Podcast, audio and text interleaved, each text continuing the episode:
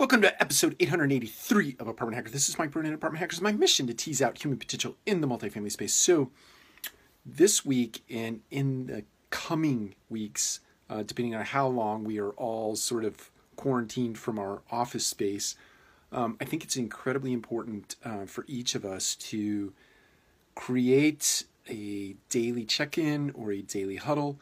If you're not already doing that, I know at Radco Residential, we do a daily huddle where every single team member from groundskeeper all the way up to myself in the COO position actually has a daily huddle where all of our team members get together. It's really primarily for the purpose of escalating issues or problems that we can solve on a daily basis.